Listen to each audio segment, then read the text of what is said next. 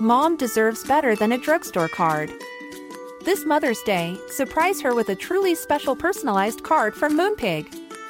Add your favorite photos, a heartfelt message, and we'll even mail it for you the same day, all for just five dollars. From mom to grandma, we have something to celebrate every mom in your life. Every mom deserves a Moonpig card. Get fifty percent off your first card at moonpig dot com. moonpig dot com. If you're struggling to lose weight, you've probably heard about weight loss medications like Wegovy or Zepbound, and you might be wondering if they're right for you.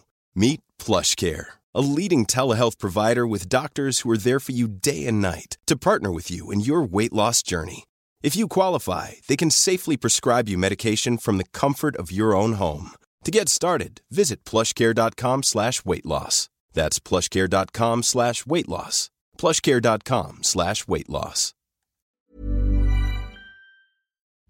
Today's episode has been sponsored by J. McLaughlin. J. McLaughlin is a timeless lifestyle brand with incredible style and a spirit of connection. I am obsessed with J. McLaughlin and have been so honored that they are sponsoring my Zibbyverse tour. It just so happens that the tour goes to so many communities and areas of the country that have J. McLaughlin stores. And I love that the brand is philanthropic through J. McLaughlin's local and loyal programming. Host store events to give back to organizations that are meaningful to J. McLaughlin's local communities. I also love the fact that the clothes are just so chic. They make me feel polished and modern, and the best part is that most of the line comes in fabrics that don't wrinkle. I especially love the dresses, the cashmere sweaters, the other sweaters. You'll see them all over my Instagram. I typically tag at J. McLaughlin, and so you can check it out. It is absolutely one of my favorite brands, and I am over the moon excited to be working with them. In fact, I want to share the love with all of you.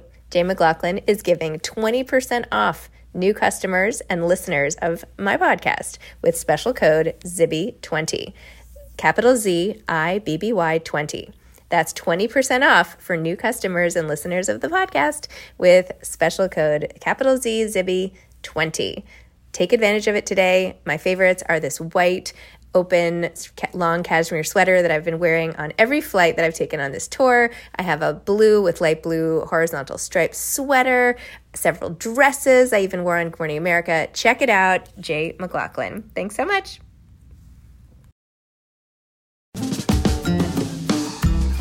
Hi, I'm Zibby Owens, the creator and host of the award-winning podcast that you're listening to right now, thank you so much, called Moms Don't Have Time to Read Books. It is a daily podcast, three hundred sixty-five days a year, and each day we talk to an author about all of the things related to their career, their book, their life, and more in thirty minutes or less, because who has time?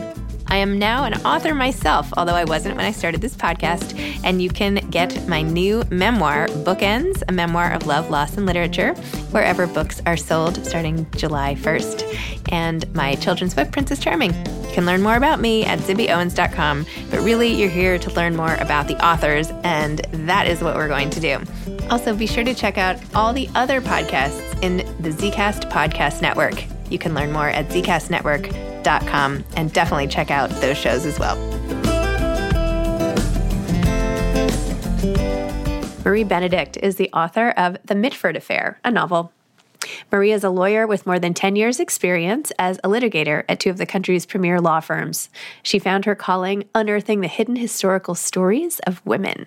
Her mission is to excavate from the past the most important, complex, and fascinating women of history and bring them into the light of present day, where we can finally perceive the breadth of their contributions, as well as the insights they bring to modern-day issues. She embarked on a new thematically connected series of historical novels with The Other Einstein, which tells the tale of Albert Einstein's first wife, a physicist herself, who knew, and the role she may have played in his big theories. The next novel is the U S A Today bestselling Carnegie's Maid, and the book that followed was New York Times bestseller and Barnes and Noble book club pick, The Only Woman in the Room, the story of the brilliant inventor Hedy Lamarr, Then she released Lady Clementine, the story of the incredible Clementine Churchill, which was an international bestseller. Her next novel was an instant New York Times and U S A Today bestselling book called The Mystery of Missus Christie. Then she co-wrote a book with the talented Victoria Christopher Murray, which became an instant New York Times bestseller and a Good Morning America book club pick, The Personal Librarian. Then there was Her Hidden Genius. How does she even keep track of all these women? Oh my gosh. Then came Her Hidden Genius, about the brilliant British scientist Rosalind Franklin, who discovered the structure of D N A, but whose research was used without her permission by Crick and Watson to win the Nobel Prize. And now she's released The Mitford Affair, which explores the role that history's most notorious sisters, the beautiful, brilliant, eccentric Mitfords, played in the rise of World War Two, both for and against the Nazis. Writing as Heather Terrell, Marie also published the historical no- novels The Chrysalis, The Map Thief, and Bridget of Kildare. Marie's novels have been translated into twenty-nine languages. Welcome, Marie. Thank you so much for coming on Moms Don't Have Time to Read Books to discuss The Mitford Affair. Oh my gosh, thank you so much for having me. As you know, I am a fangirl, so to be here and chat with you about my latest is like such an enormous treat. Oh, well, you were being so complimentary, which is lovely. But what I was saying before is that what you do is so impressive, especially with this book, because you have so many different points of view on the same events a lot of the time, like different picking up different threads of the same thing with different perspectives, as if you're like jumping into different people's bodies around the same table or something, and weaving in so much history and fact and context. And it's, it, I'm like, how is she doing this? So it's, it's really impressive. Thank you so much. I mean, I will say I didn't know what I was biting off when I decided to write this one, because I usually do stick with the perspective of one historical woman, see her through the, the, the important arc of her life and kind of explore her contributions and her struggles. But one of the things that fascinated me about Nancy Mitford and the Mitfords in general was the interplay of those sibling relationships. You know, I, this Mitford sisters, for people who don't know, were like the aristocratic girls in like the nineteen twenties and thirties, each more eccentric, beautiful, brilliant, cuckoo than the next, right? And I felt like exploring the, the way in which they shaped each other's personalities and destinies was so fascinating, especially because I'm one of six myself. And I have seen play out in my own family how we become who we are because of, in spite of, Um, sometimes be of our siblings. And it was an interesting theme for me to explore. Fortunately, we don't have relationships like these Mitford sisters. um, we're much closer and not a lot of strife, but we are definitely, you know, kind of experiencing some of the same things these sisters are. Wow. Well, I have to say, normally when I read books that I've When I read books that I book for the podcast, I don't go back and read the back cover or anything when I start. I just like know it's coming up. And so, and so like everything surprises me. I do know, because those those back covers are sometimes have a lot of spoilers in them. Yeah, yeah. So when I was reading your book, and I was like, wait a minute, seriously? They're like, now we're interacting with Hitler, and she they're on the stage, and the, it, like this is intersecting with everything. And I'm like, wait, but I was like feeling really sympathetic towards these characters.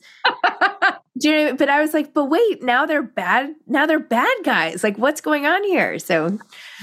Yeah, I mean, it, and what you're describing is something I struggled with so much in the book. You know, without giving away too many spoilers, one of the things that was fascinating about these sisters is that there's a whole story about them, which most people don't know. People mostly think about them and their lives through the lens of Nancy Mitford, who wrote about them famously in Love in a Cold Climate and The Pursuit of Love. And, and people think of them as kind of this like idyllic, quirky, English, aristocratic group of sisters. But the reality is, is there was a dark undercurrent to their existence. And it very much reflected the dark undercurrent that was going on in Europe at that time in this interwar period. And I, I was, you know, fascinating in capturing how these otherwise, you know, sympathetic, like you said, engaging women suddenly transformed mm-hmm. and my eyes, and how that happened is something that really fascinated me, and, and getting into the things that sway people in their beliefs and then how that plays out on a family level mm-hmm. was really interesting to me. And so sometimes I really struggled with the scenes because, as you know, two of the sisters become enamored of fascism. Yeah. I mean, more than just enamored, they become facilitated. Yeah. And in Unity, one of the sisters in particular is like part of Hitler's inner circle. And it was like appalling to yeah. write him through her eyes. And yet to understand how she came to do what she did and believe what she believed, I had mm. to do that. So yeah, it was, it was a struggle. I'll be honest. Yeah, that was tough. I like how you even have the parents sort of weighing in, like in such a casual way. We were like, every so often, Dad would ask Unity to take down the swastikas in the room. Do you know what I mean? It's like just like as, a, as an aside, as if it was like a poster of like Ralph Macchio or something. Do you know what I mean? Please take that down. We don't like your Pokemon posters, you know. But you know what? That's a tremendous analogy because she was she was like a teenage fangirl. Mm-hmm. Um, yes. And, you know, we know what we know now, of course, about the fascists and what ultimately happened. They, of course, did not have the benefit of hindsight there. But at the same time, shouldn't the alarm bells have been ringing for the parents, right? Yes. Shouldn't they? And, and that is becomes a theme in the book. At what point do you intercede? At what point do you pull your teenage daughter out from the clutches of Hitler in Munich and, and say that that's, even if you don't know what his ultimate scheme is, that's not appropriate. That's not right. And, and so that theme of at what point we sort of act on our beliefs, act on our suspicions is a huge sort of core issue in the book that, that raises its head ultimately through Nancy and her kind of decision-making, but uh, is a, is a big factor earlier on with the parents. Like you can't believe it. And yet what was also fascinating to me, and I just kind of touch on it in the book without delving too much, is that this time period, there were so many upper-class English people who sided with Nazism. You know, they saw communism on the horizon and they were more fearful of what communism might do to their estates and their titles. And they thought they might have stand a better chance at keeping all that with Hitler. And so there was a certain amount of sympathy towards him in this upper class, which is something I was not aware of. Me neither. Search in the book. Yeah. Just when you think you can't learn anymore. Uh, you, you open Marie Benedict's latest book. Well, and that was what attracted me to this. You know, there's been a lot written about the Mitfords, and I usually write about unknown women, with the exception probably of like Agatha Christie. But again, when I choose one of these better known women, I'm looking at something about them that is secretive and hidden, but that is important and helps us kind of switch out that lens through which we look at the past. Well, I have to say, the way you wrote Diana, the sister Diana, the older sister, well, she's not the oldest. Is she the oldest? No. Nancy's the oldest. Nancy's the oldest, and she's the second oldest, right? Yeah. She's so glamorous, and yet then she, I mean, I, I think I can say this because on the back cover, but I was I was surprised since I didn't read the back cover, how, you know, she she's married to like a Guinness heir and sees this cute guy who she like is totally like in lust with across the room in, the, in your opening scene. And then fast forward, she leaves her husband to be with this guy, but not even to marry him, which in today's world would be one thing. But like, I had to imagine back then, this is like, wait, you're doing what? Like, this is insane. Here she is. She's considered the most beautiful woman of her generation. She has her pick of men. She picks a golden boy. She yeah. picks, you know, Brian Guinness, who's stunning, kind, adores her beyond measure, has the riches of dreams, right? And yet he's not enough for her. Mm-hmm. He, there's something missing. And and I hate to say it, but it's like, it's almost like he's too nice, yes. too too doting upon her. And um, when she leaves him for Oswald Mosley, who's married, right? And it's all over the headlines.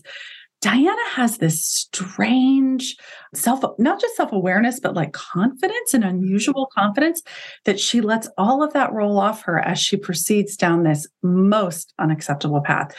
I mean, this story was everywhere. I mean, the, the Mitfords were the regular stuff of headlines. Let's be fair. So I mean, who, who are the Mitfords today? Are are we thinking like Giselle and Tom Brady type of thing? Are we thinking Kardashians? Or is it more like actual like royals? You know what I mean? Yeah, I mean, it's tough because we don't really have those kind of stratification of society anymore. So that, you know, they're the stuff of headlines, but yet they're still on a pedestal. Mm-hmm. They're definitely Kardashian-esque in the amount of newspaper coverage there is about them, but they're, you know, the Kardashians aren't on our nobody's pedestal. So, right. you know, right. that, that's not an exact analogy. I mean, they were on in the headlines so frequently that their mother was famously quoted as saying, anytime I see the phrase peer's daughter in a headline, I know it's going to be about one of you six. I mean, that's that each one of them. I mean, these three are just three of the six. The other three had their own host of headlines before, during, and after this time period. So a direct analogy, I, I don't know if there is one, but the level of fame and the amount of press coverage, Kardashian-like. Yeah. For sure. Maybe it's like if Princess Kate had a couple siblings. Yes. That, that would like, be a good one. That would be good because there's more access and coverage. Yeah. But definitely more scandal. If she had a whole bunch of siblings and each one was like up to no good, that that would be about it. Yeah. Yeah. Which would be amazing. I would love that. Right, I would love- that would be like my future stories. You yeah. know, material galore, but they're too buttoned yeah. up. Yeah. They're yeah, too yeah. aware yeah. of the media coverage. The thing about the Mitford sisters is that they think nothing, they thought, nothing would stick to them. Mm-hmm. It would all roll off. And that's why they behaved with such complete, just, I don't want to say impertinence, but lack of care what other yeah. people thought. But it does catch up with them in the end. And it, and it catches up right in, in my book. And it catches up at the hands of someone close to them. Dun, dun, dun, dun. Buy me a Coke. You know, I actually, I, I thought it was really interesting also how you, how you developed Unity as a character and how we see her as so awkward and even her like random gray teeth.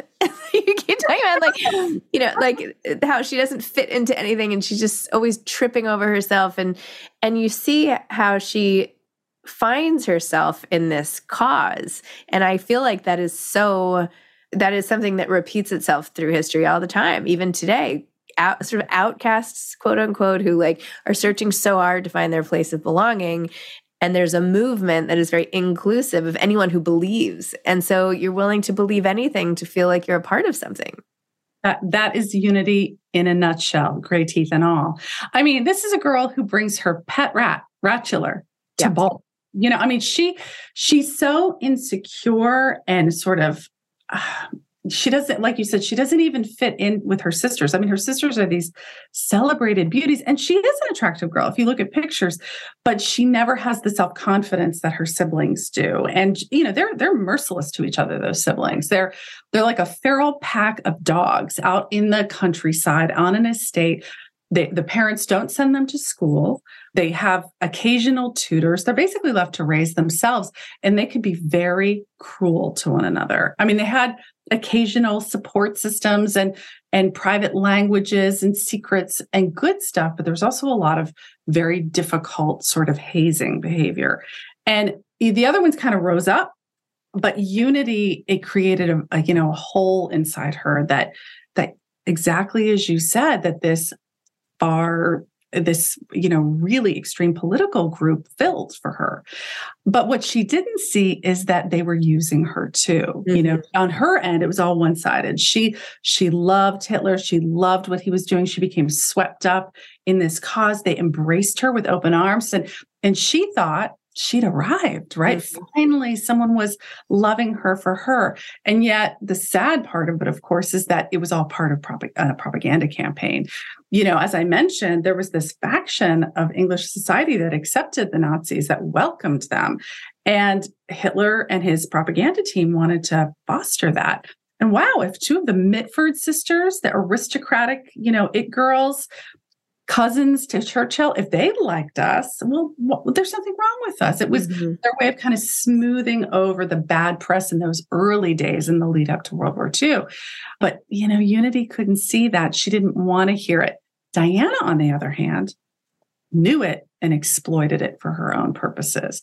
You know, when you look at these two sisters and the way in which they become wrapped up in Nazism, not just fascism, but Nazism, it's for very different reasons, mm-hmm. with very different levels of awareness and intentionality. And in my mind, varying degrees of awfulness, right? I mean, Unity's awful in her own way, and so is Diana, but there's a part of Unity you, even at the end, you can't help but pity because of why she's attracted mm-hmm. to it. Diana? I don't know. Mm-hmm. I don't know about you, but I have a very different feeling about Diana. If you ever, what's fascinating too is, you know, these sisters were famous. So, you know, I do a ton of research. And so I've watched a bazillion video clips and read a million memoirs. I mean, they wrote their own stories over and over, which were, you know, arguably not totally trustworthy. But there's a, a video interview of Diana much later in life, still beautiful. She's in her sixties or seventies, stunning. And to listen to her talk with that extremely upper-class accent and, and describe these events, that's where I got the Diana that's in the pages of this of this book, the chilling Diana mm. that's in the pages of this book. She is a, a singular creature and a scary one. Wow. Yeah. Hey, I'm Ryan Reynolds. At Mint Mobile, we like to do the opposite of what Big Wireless does. They charge you a lot. We charge you a little. So naturally, when they announced they'd be raising their prices due to inflation, we decided to deflate our prices due to not hating you. That's right. We're cutting the price of Mint Unlimited from thirty dollars a month to just fifteen dollars a month. Give it a try at mintmobile.com slash switch. forty-five dollars up front for three months plus taxes and fees. Promo rate for new customers for limited time. Unlimited more than forty gigabytes per month slows. Full terms at mint mobile dot com. Many of us have those stubborn pounds that seem impossible to lose, no matter how good we eat or how hard we work out. My solution is PlushCare.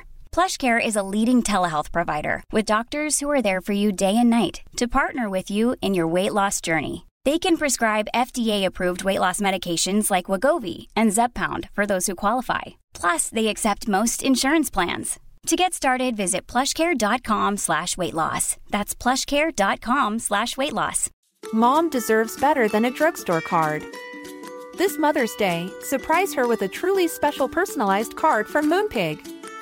Add your favorite photos, a heartfelt message, and we'll even mail it for you the same day, all for just five dollars. From mom to grandma, we have something to celebrate every mom in your life. Every mom deserves a Moonpig card. Get fifty percent off your first card at moonpig dot com. moonpig dot com. And then you have Nancy, who's like the, like the Nora Ephron of the family, essentially. Right? I never know parallel. I'm going to have to use that. That is exactly Nancy. She's funny, self-deprecating, biting. She'd be really mean. And yet she, you know, attracted this group of, of social beings, and she was celebrated. And yet things didn't always go so well for Nancy. And she was f- trying to find her own way. And she felt very strongly the, the neglect of her parents, probably in a way that her other siblings didn't.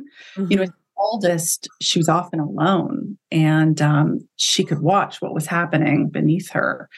And that, I think, really stayed with her, at least my version of Nancy, right? I write fictional yeah. versions of real people. Yeah. I'm not saying she was totally sympathetic either. That's for sure. There were lots of times I wanted to shake her and say, what are you doing?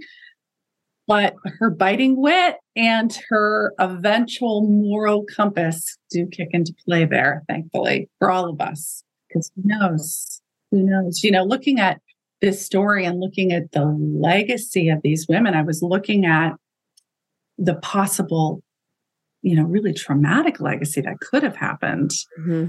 a legacy that I think did, but really we aren't aware of. Mm-hmm. And at the core of that is the risks that, you know, when you look at a, at a huge historical event like World War Two, the way it could have played out and how it could have played out. And there's so many what ifs that we often aren't aware of that we are very beholden to today, right? Things yes. that didn't happen, that that people that we aren't aware of that played a role in that. I can't, it's hard to say that without yeah. giving. Don't, don't give it away. You know what I'm saying. You Enough bad stuff did happen though. So it's like, uh, I mean, horrible, right? Horrible. That was obvious. I mean, I'm joking. Uh, you know, I, no, you know, beyond bad, beyond, beyond horrific. So it was, it was crazy to see this different side of things. Like the back, honestly, the backstage of the That's whole right. thing. So, and also fascinating the way in which, and I don't know that this is so true today, but the way in which high society and governmental leaders overlapped. It's you yes, know, those yes. upper echelons of society were also the leaders of society. They're they're really what they were one and the same, and so these girls who, you know, had nothing to recommend them other than their titles and their looks and their own wits were able to literally claw to the epicenter of the lead up to World War Two. I mean, that kind of access and influence, it, it's, it, it really blows the mind. And yet it really, really happened. So how did you go about writing this whole thing? Like, did you have piles of research? Did you divide by character? Did you, like, how did you attack this project? That's a great question. And if you had seen my desk at that time, a hot, hot mess of unorganized piles. You know, I love my original source material. And my God, there's no shortage of it with the Mitfords. You know, you always want something in their own hand, letters, journals. There's tons of those. They wrote to each other constantly. Most of their letters are public. But the sisters, unlike anyone else I've ever written about, almost every single one of them wrote their own memoir, right? Or multiple memoirs or essays or, you know, and, and in Diane and in Nancy's case, she also wrote two fiction books mm-hmm.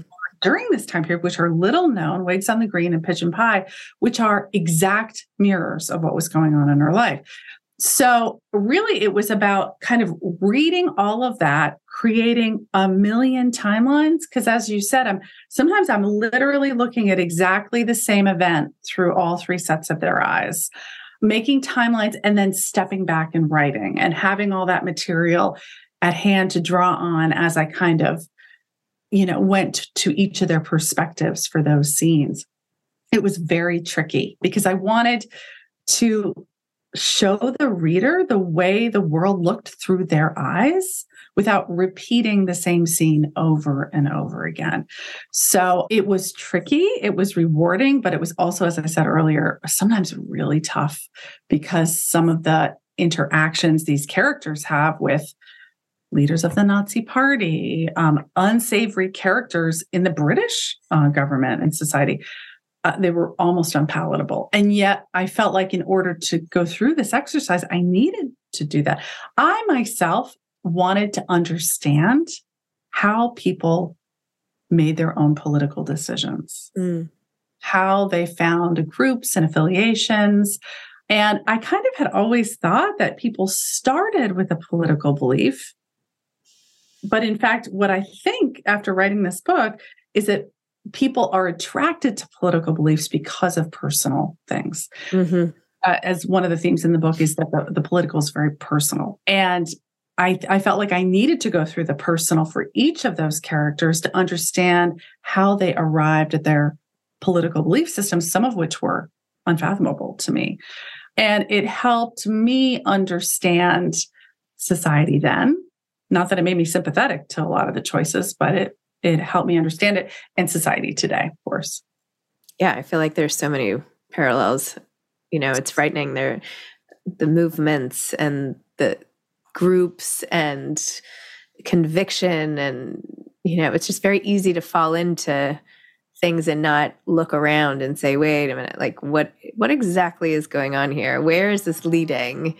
And like, I, I don't know. There's just, I, th- I feel like there's a lot of undercurrents at the moment. And that was my um, intention to draw those parallels. Yep. And the way in which we ignore the unsavory parts because the rest suit us. Mm-hmm. Right? I mean, the the, um, the Mitford parents are great examples of that. I mean, so are the sisters as well. But, you know, they started off having one very specific belief system and completely flip-flop because it suited their uh, certain personal gains.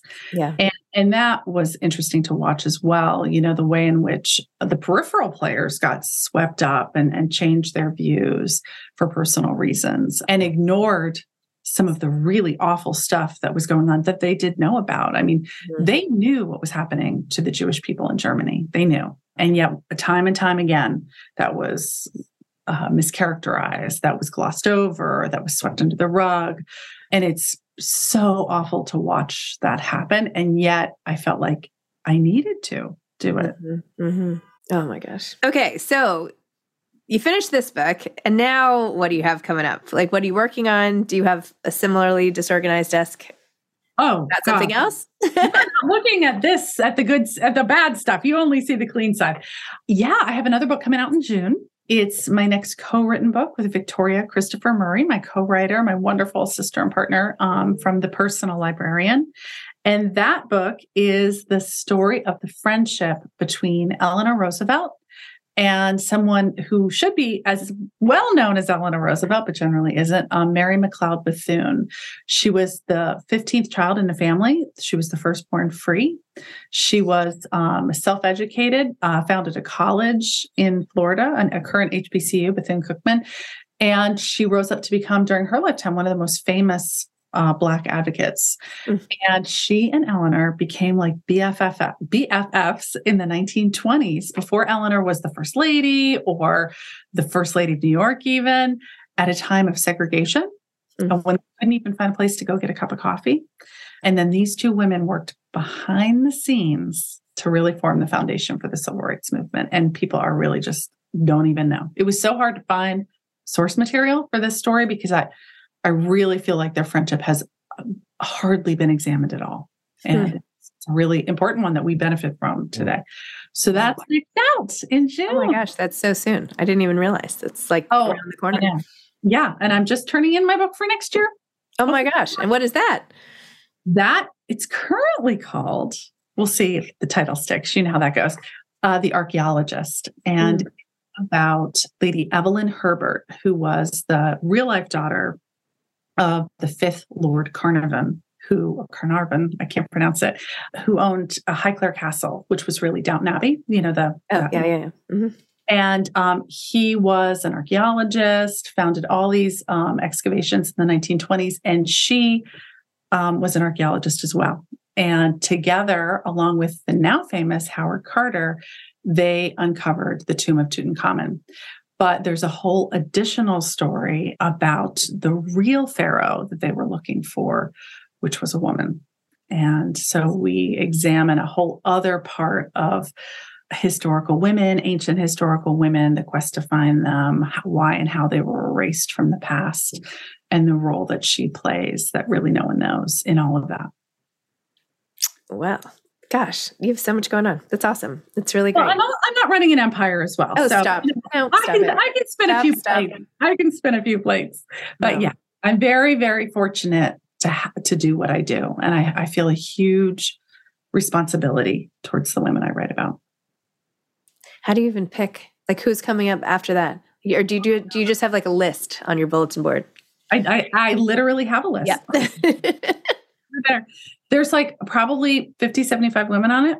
Wow. Um, and any one of them, you know, if the, if you make the list, you've met my rubric, right? You have done something magnificent that we still benefit from today. And you've grappled with an issue that's really modern in tone and in nature. So readers today can relate to it. And then it's kind of the way I kind of select from that is what speaks to me. You know, if I'm if I'm personally dealing with an issue, I might be attracted to one woman's story over another. If something is really timely happening in our society and it really ties in with a particular woman's story, I might choose her. Um, so each one of them, and sometimes I pick one and I don't know why, but as I'm reading it, I figure it out, right? Mm-hmm. You know, writing is a way of processing our own sort mm-hmm. of struggles and humanity. And sometimes it's by writing that I'm actually processing, you know, all that too. So sometimes I don't know till the end, but yeah, there's no shortage of women, just a shortage of time. You know, what you should do in your spare time is do a children's book with all the women and have like a picture of the women and then say like issue that they're dealing with, like how it relates, like just what you were saying, like the issue they're grappling with, you know, how it relates to today. Yeah. Okay. Next project. I like that. Right. I mean, I do feel like, cause I, you know, my books are not, certainly readers as young as middle schoolers could, could enjoy them. Mm-hmm. There's nothing really scandalous or inappropriate in them, but they're often dealing with issues that might not be exciting for middle schoolers or okay, high maybe, schoolers. Yeah. Well, that's right. But the core, it, but the core accomplishment and issue is one that they should know about. And, you know, I just didn't, um, I did two events in the past couple of weeks. One was for a high school, specifically the biology department. I talked about Rosalind Franklin, who I wrote about in Her Hidden Genius, who discovered D N A and had that discovery taken from her by two men, Watson and Crick, who won the Nobel Prize. And at another school, I talked about Carnegie's Maid, which is a book I wrote that's really about Pittsburgh and Andrew Carnegie's mm-hmm. philanthropy. And, you know, it was for, I was talking to younger readers, really close up and personal. And you're right, those stories do resonate. Those histories do. Or maybe it's not a children's book. I'm going back on myself. Maybe it is more of like, but I still see this as like an illustrated book, but it could be called yeah. like, what would you do? And just like pose it as a dilemma for the reader in each one. Ooh, I like that. This is spoken like a publisher. Looking at them. Oh, no, but you're right. You know, having them look at the, because that's how I look at the women, right? As a lens through which we're we're dealing with an issue or a topic or, you know, uh, recognition, which is so often taken from women. I love that. But it could I also, like that. For this book, it could be, you know, what would you do if two of your sisters were mm. suddenly, you know, siding with the bad guys? What would you do? Right. Would you tell? It could even be like quizzes. Would you tell, you know, like, would you interview? Yeah, I don't know. I don't know. It's a, it's just like an interesting you way to get the history. About, yeah, you're right. Like that, um, those books, I loved them when we were growing up. You had Choose I Your Own Adventure. Called, but Choose Your Own Adventure. Choose Your Own Adventure. Yeah. Yeah. Because as you choose, you can see the way historical events fall one way or the other. Yeah. You really get to see the implications right. of decisions. Yeah. I love that. Right? It could be Ooh, fun. You just opened up a whole Pandora's box. All yeah, right. I love it. Love that. Okay. Well, you go work You're on right. that. I'm going to go back to my life. Now that you've left me with this huge new idea, thank you. I didn't uh-huh. expect that today. I just say thank you so much for, for reading The Mitford Affair, for chatting with me about it, and for doing all you do. No, it was good. I really learned a lot, and I found it. I found it so interesting. I love learning, and it was great. So, thank you so much. Okay. All right. All right. You enjoy your holidays and thank enjoy that too. Quiet time with yourself. Okay. Yeah, we'll see bye. If that happens. Okay. Bye. Thanks for listening to this episode of Moms Don't Have Time to Read Books. Don't forget to follow me on Instagram at Zibby Owens and at Moms Don't Have Time to Read Books. Also sign up for my newsletter at zibby owens dot com and sign up for my virtual book club and meet lots of authors on Zoom every other week. Thanks so much to Steve and Ryan at Texture Sound for the sound editing. And thank you to Morning Moon Productions for providing this fantastic intro and outro music.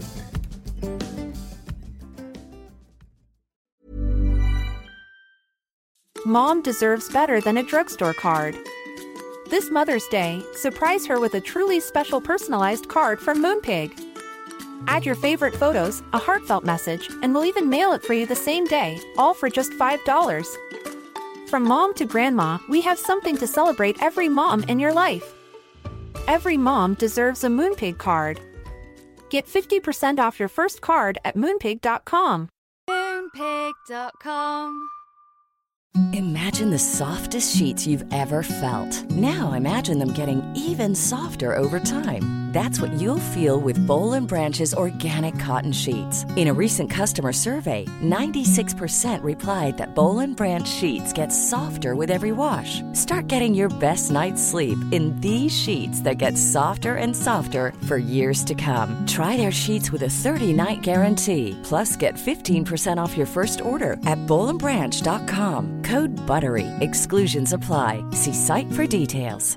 Even when we're on a budget, we still deserve nice things. Quince is a place to scoop up stunning high-end goods for fifty to eighty percent less than similar brands. They have buttery soft cashmere sweaters starting at fifty dollars, luxurious Italian leather bags, and so much more. Plus, Quince only works with factories that use safe, ethical, and responsible manufacturing.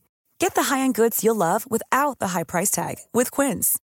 Go to quince dot com slash style for free shipping and three sixty-five day returns.